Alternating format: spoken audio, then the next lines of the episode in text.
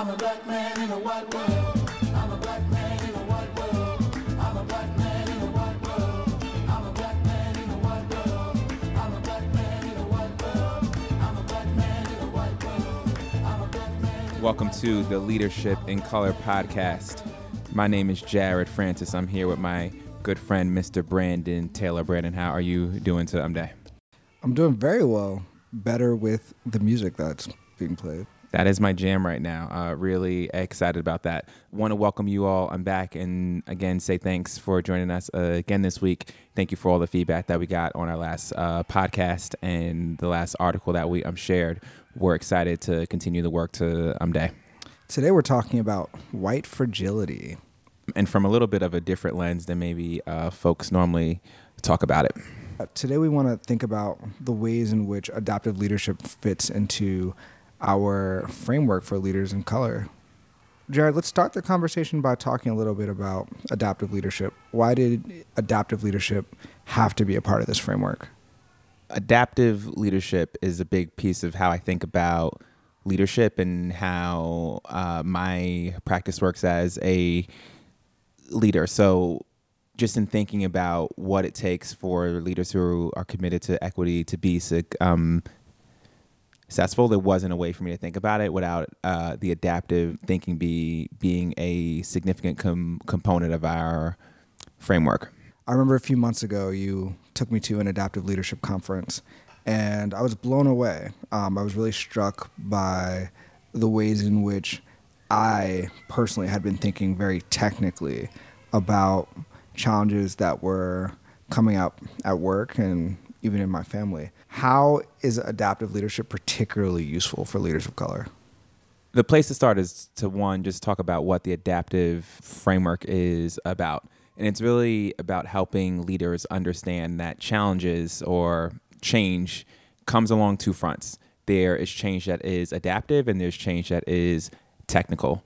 Changes that are technical are things we know the answer to. I need to get these supplies to this place by this time what's the most efficient route to do that and then there are problems that are uh, adaptive, which are harder because they're about changing the way that people operate, changing the way that people think, changing the way or influencing the way that they um, leave. So it could be that getting the item from point A to point B is not an issue of what's the most efficient route. We know that.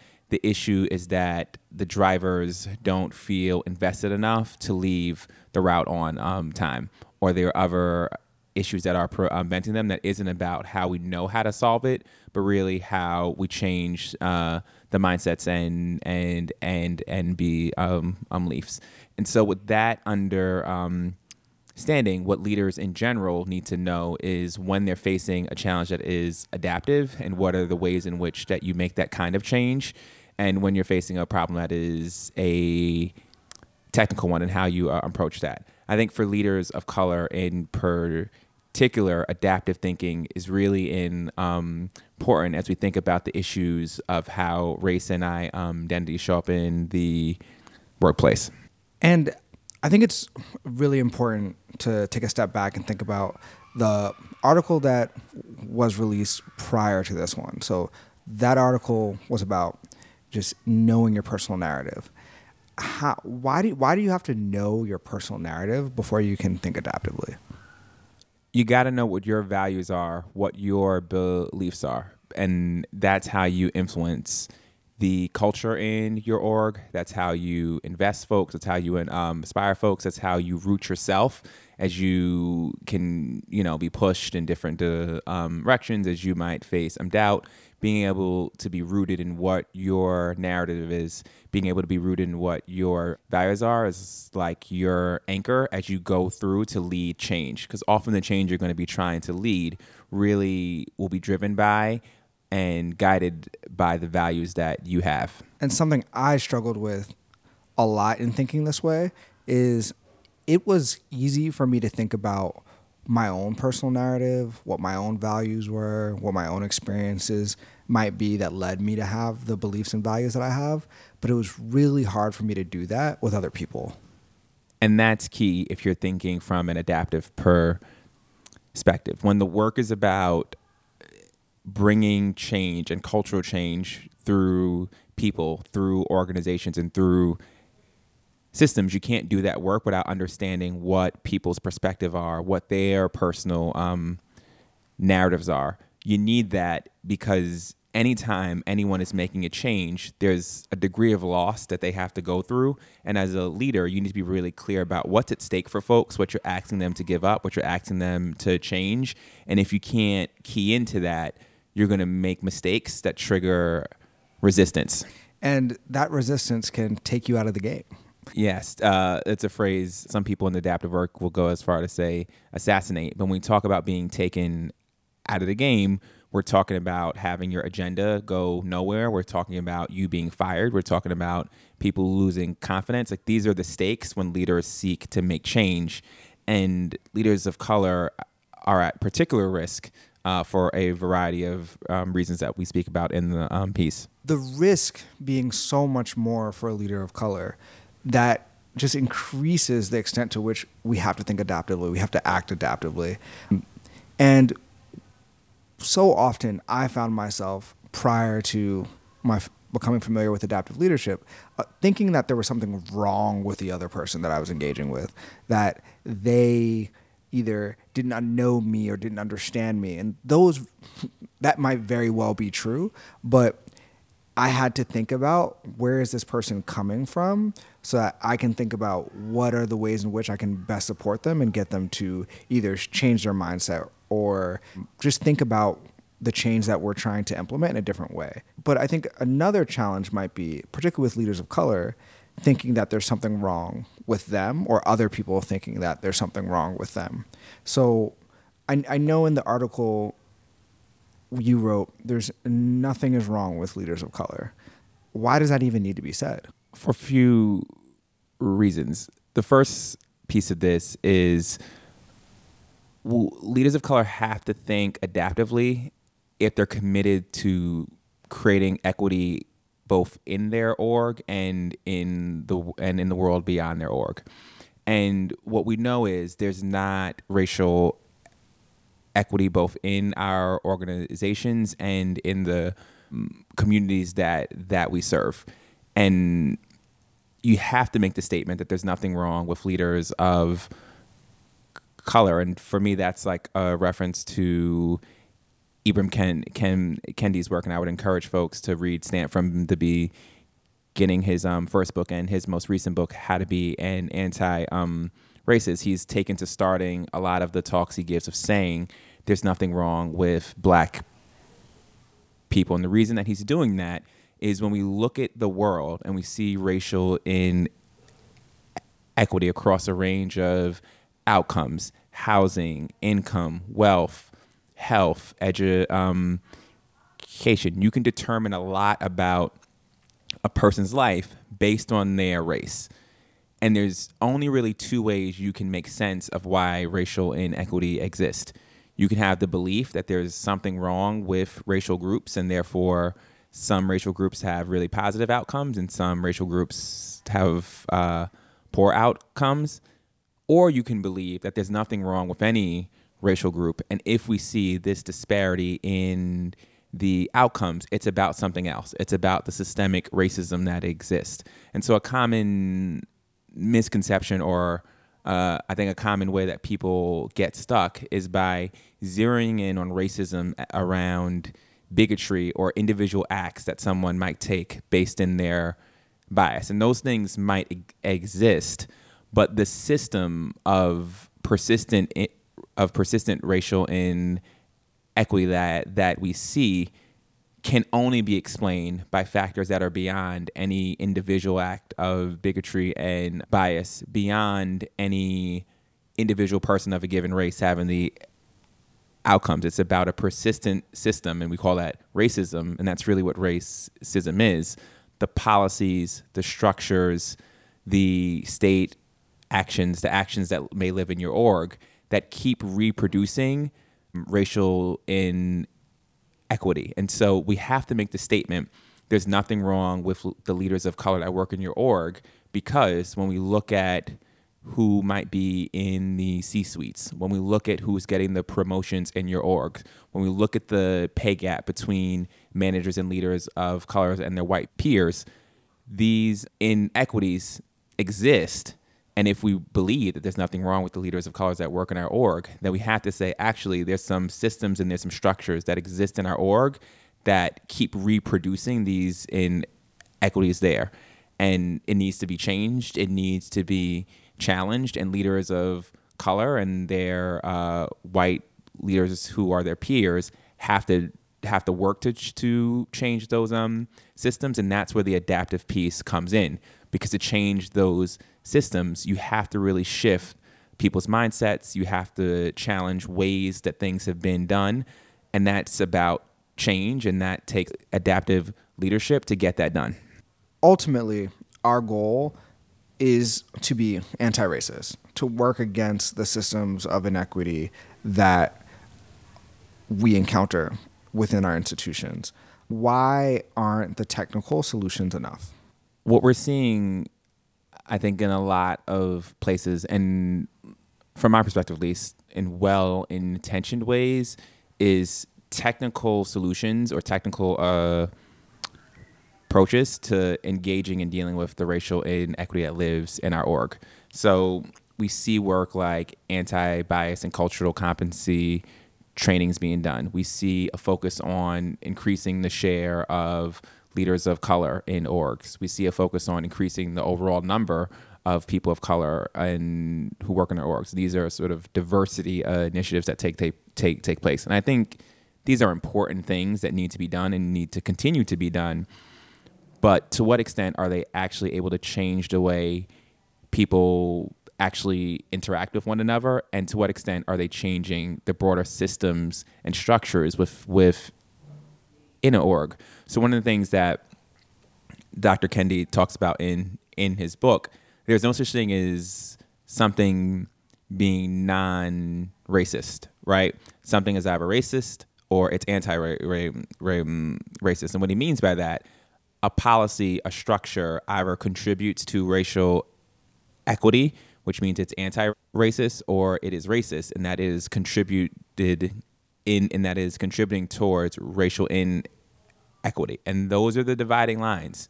And so any of the things that we can be doing to move numbers or focusing on sort of diversity issues in a in a broad way might not be adaptive because they might not be changing the culture in your org. They might not be leading to policy uh, level change, in which case they could just be technical. They're window dressing without addressing the deeper ways in which racism may be operationalized within your space. I think that's why we see so often at so many organizations that an organization will increase the percentage of staff of color and that be temporary. Those leaders leave. Right. Those leaders leave, the staff survey doesn't come back well because it's a focus on moving the number and not moving the people. And by moving the people, I mean moving and changing the way that they relate, the way they do business, the way they conceive of problems, the way that questions are framed. It's all of that deeper work. It's about the culture. Right. and you have you can't shift a culture through technical solutions through technical changes it's about the beliefs that people hold the values that people hold the beliefs that ground an organization and so how how do you shift that in the face of white fragility? Well, the white for the white Jilly piece um, is important because, from an adaptive perspective, what we should expect whenever we're pushing change, whenever we're leading people to question or revisit long-held ways that they do business or or beliefs or mindsets that they have, there's an there's an expectation that there will be resistance. In the context of challenging racial inequity within an organization or within the world, a common kind of resistance is going to be white for Jilly, and I I encourage folks to read the book that Robin just just just put out about that because it really breaks down ways in which white fragility will manifest. And let's talk about how that shows up in the context of work. It could But but Jared, before we even get to how it shows up in the context of work, you you wrote here that white fragility can white fragility can be triggered by the mere existence of a person of color in leadership.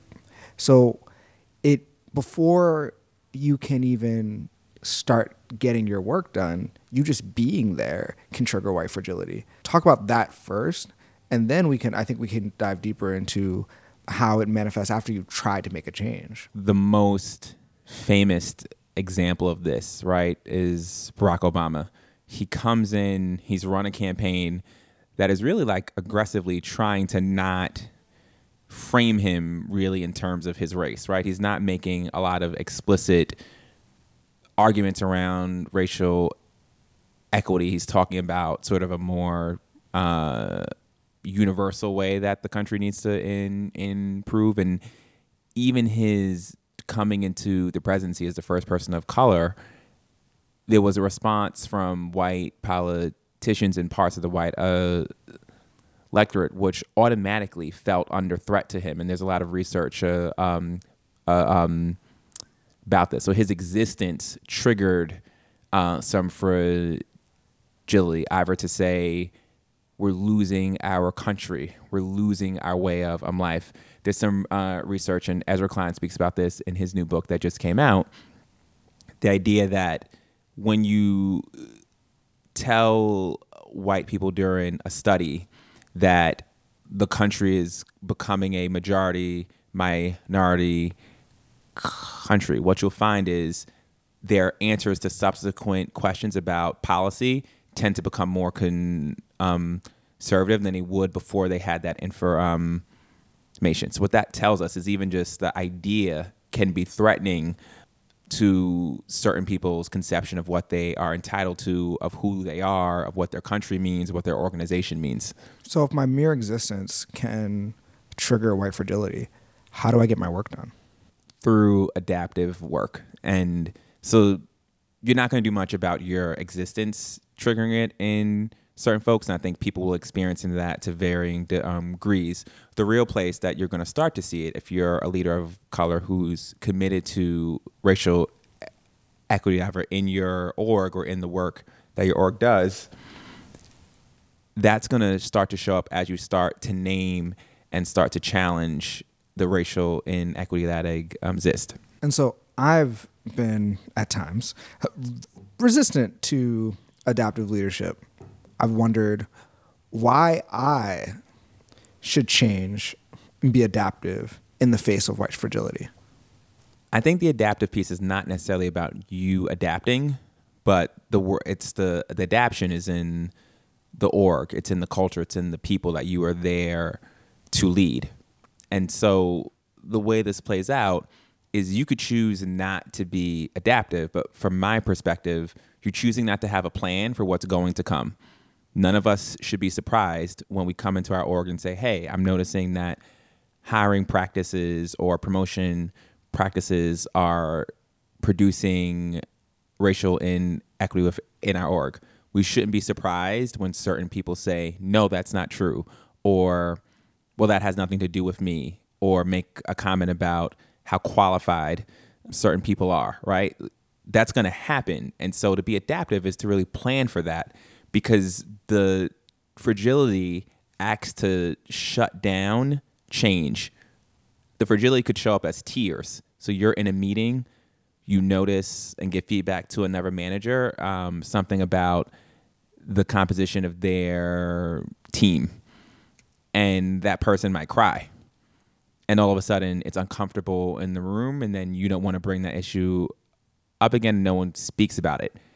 That wasn't how we might think of as aggressive, but the that conversation is now shut down the fragility might show up in someone coming back and saying, "This is becoming really divisive. This is dividing our um, staff. We really need to be bringing people together right now. The business is not in a good space. That's going to shut down and. uh, agenda. And the way that leaders of color need to think about this is white fragility is a countermeasure tactic in a battle over change. It is going to show up it is going to work to shut down efforts at change. And in its more extreme forms, it's going to work to marginalize the leaders of color or other um, white allies who might be trying to push the um, um, work. And if you don't recognize that you are in a real battle for the hearts and minds of people who are open to change and for what the culture is in your org, you're going to get caught sleeping and get taken out of the game.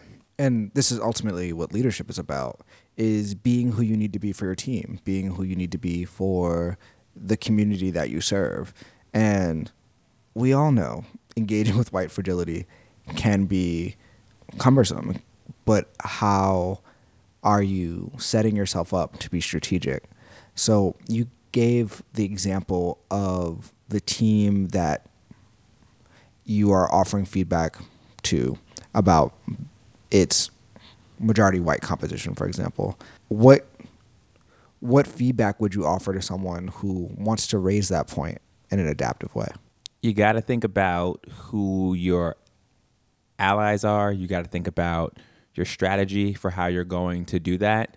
You have to think about how you communicate, where you could communicate to whom, when, and why. You have to take stock of what is your political capital in a given time.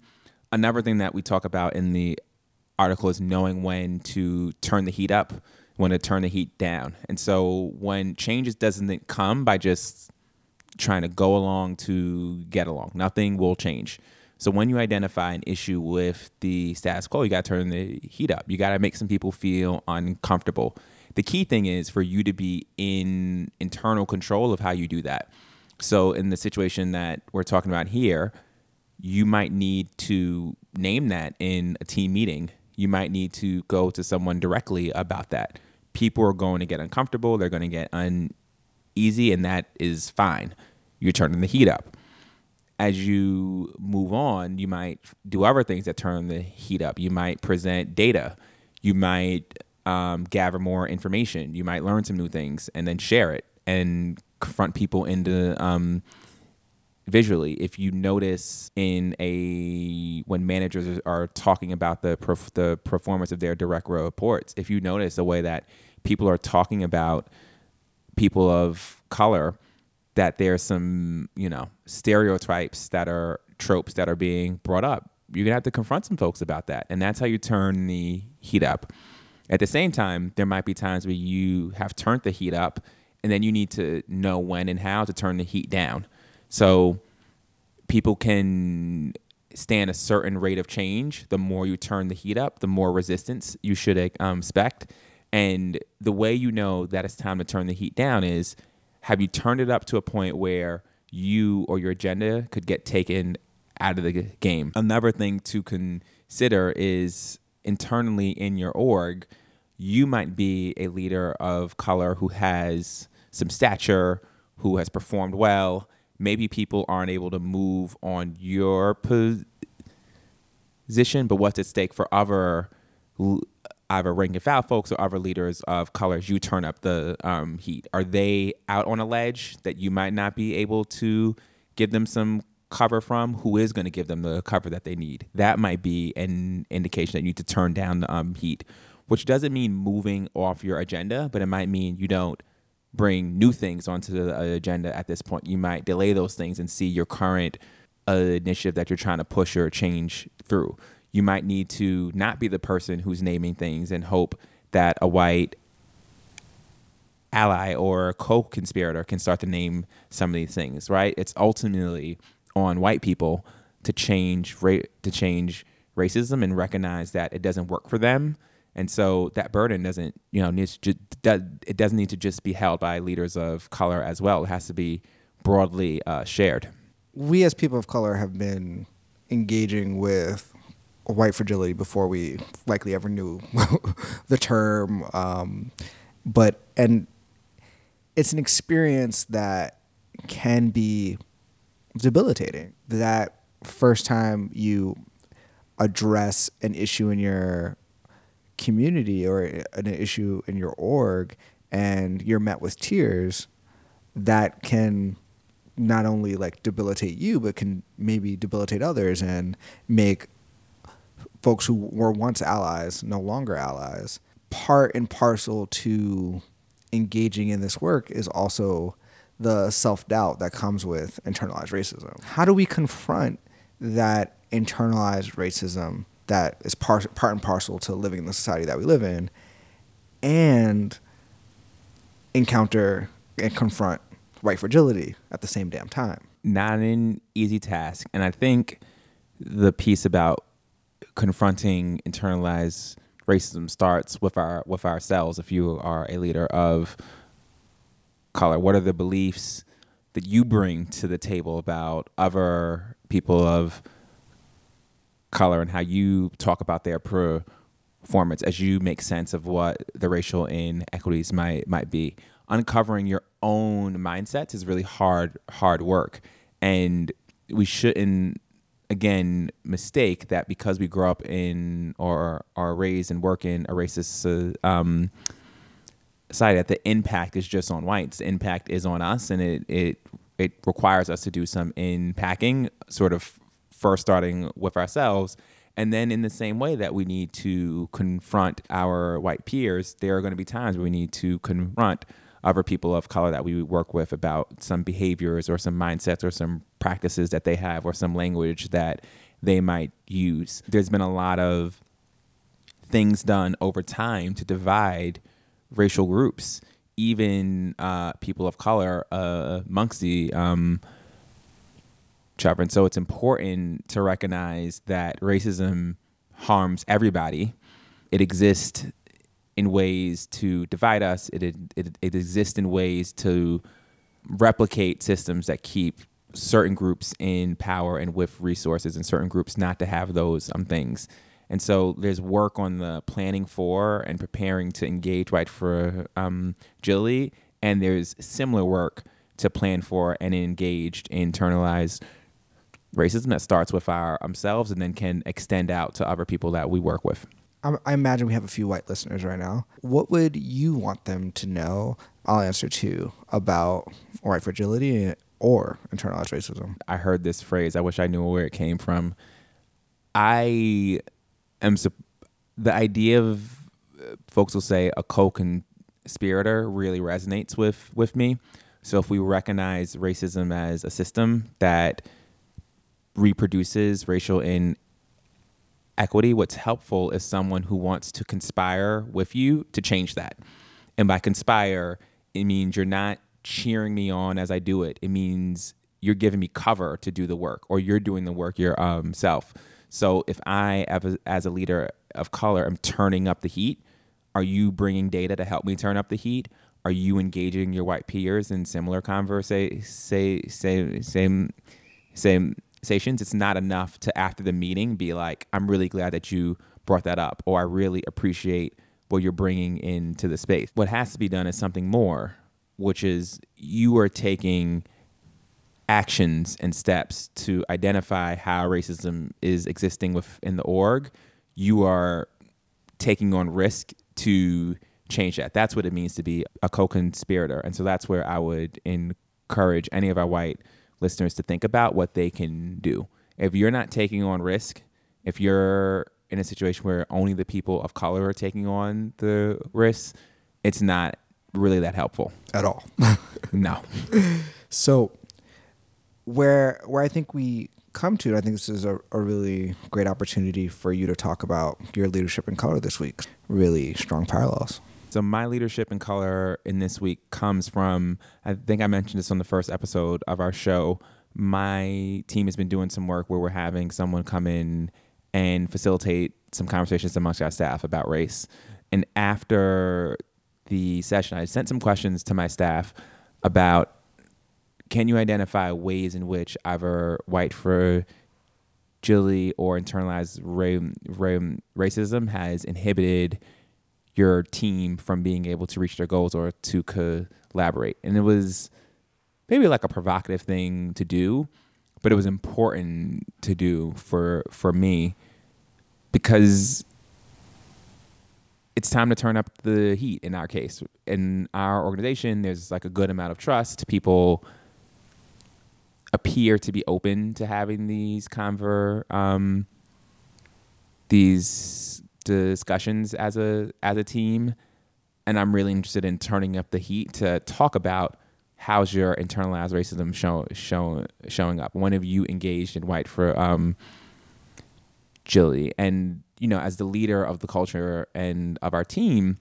I was in my message to our staff. I was able to draw a line, which is to say, this level of interrogation and thinking is like a requirement to be on our team. I'm not negotiating uh, about that. I've been clear what my values are and how equity is a value of mine and how this work is really valued to, to me and you're gonna be uncomfortable and I'm gonna be uncomfortable as we think about things and I'm able to take on that that risk because I feel that my team is ready for it and I feel secure in my leadership. So from an uh, from an adaptive perspective, I know there were people who were uncomfortable with me saying these things and I'm okay with that and it's my job and it's our team's job to help support them through through that.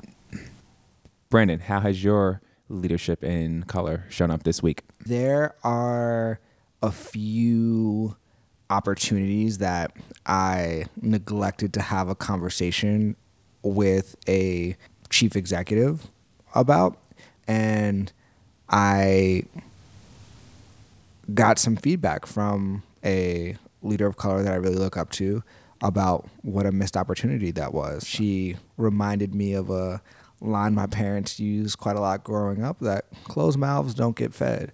I mean, I thought a lot about the ways in which internalized racism shows up in me and in my work and and all of us. I didn't think that was a conversation I could have. I didn't think it was a conversation I was in position to have. And so, um, in having that leader raise for me that I need to go have that conversation. It's for the best interest of myself and others to have that conversation. And it reminded me just how important it is that we have like OGs, that we have homies, that we have just other leaders of color who embrace us, who love us, who give us the feedback that we need, who give us the support that we need to go on every day because internalized racism is a real thing. White fragility is a real thing. This work is not easy. And so I think that's why we do this podcast so that we can give those leaders of color who need some support, who need some inspiration, the drive that they need to have that conversation with the chief executive or have the willingness to push forward an agenda that they're uncomfortable with. So, thank you to all those who are listening, and thank you to all those who um, are supporting other leaders of color because it's important work. Critical work, and you know we don't do this work uh, alone. It's really important to have a community uh, around us of like-minded leaders of all races who are interested in doing anti-racist work and committed to making our organizations and our world around us a more racially equitable place. And with that, um, we're going to head on out. I want to thank you for listening. I want to encourage folks to go to leadershipincolor.org, sign up for our upcoming newsletter. We're really um, excited about it. And we got another article, an episode coming next week. Thank you for listening.